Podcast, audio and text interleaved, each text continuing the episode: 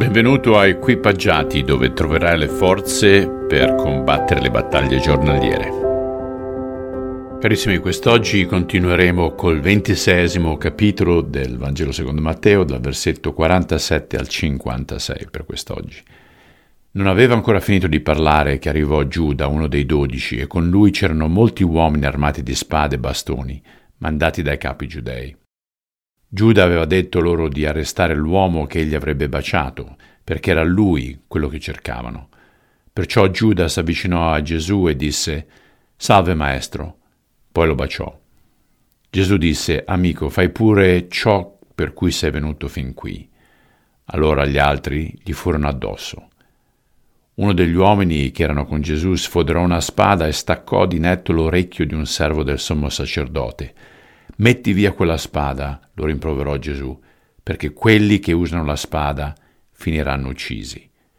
Non ti rendi conto che potrei chiedere a mio padre dodici legioni di angeli per proteggerci e me li manderebbe immediatamente? Ma se lo facessi, come si avverrebbero le scritture che descrivono ciò che sta accadendo ora? Poi Gesù disse a quegli uomini, sono forse un criminale così pericoloso da armarvi di spade e bastoni per venirmi ad arrestare?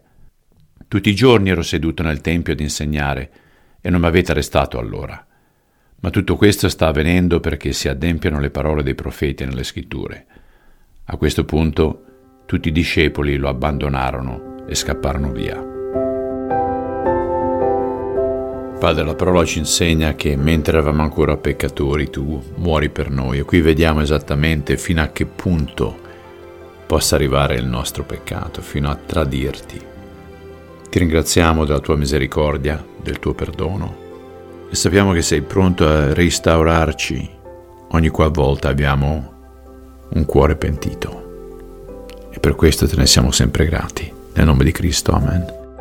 Buona giornata a tutti e ciao.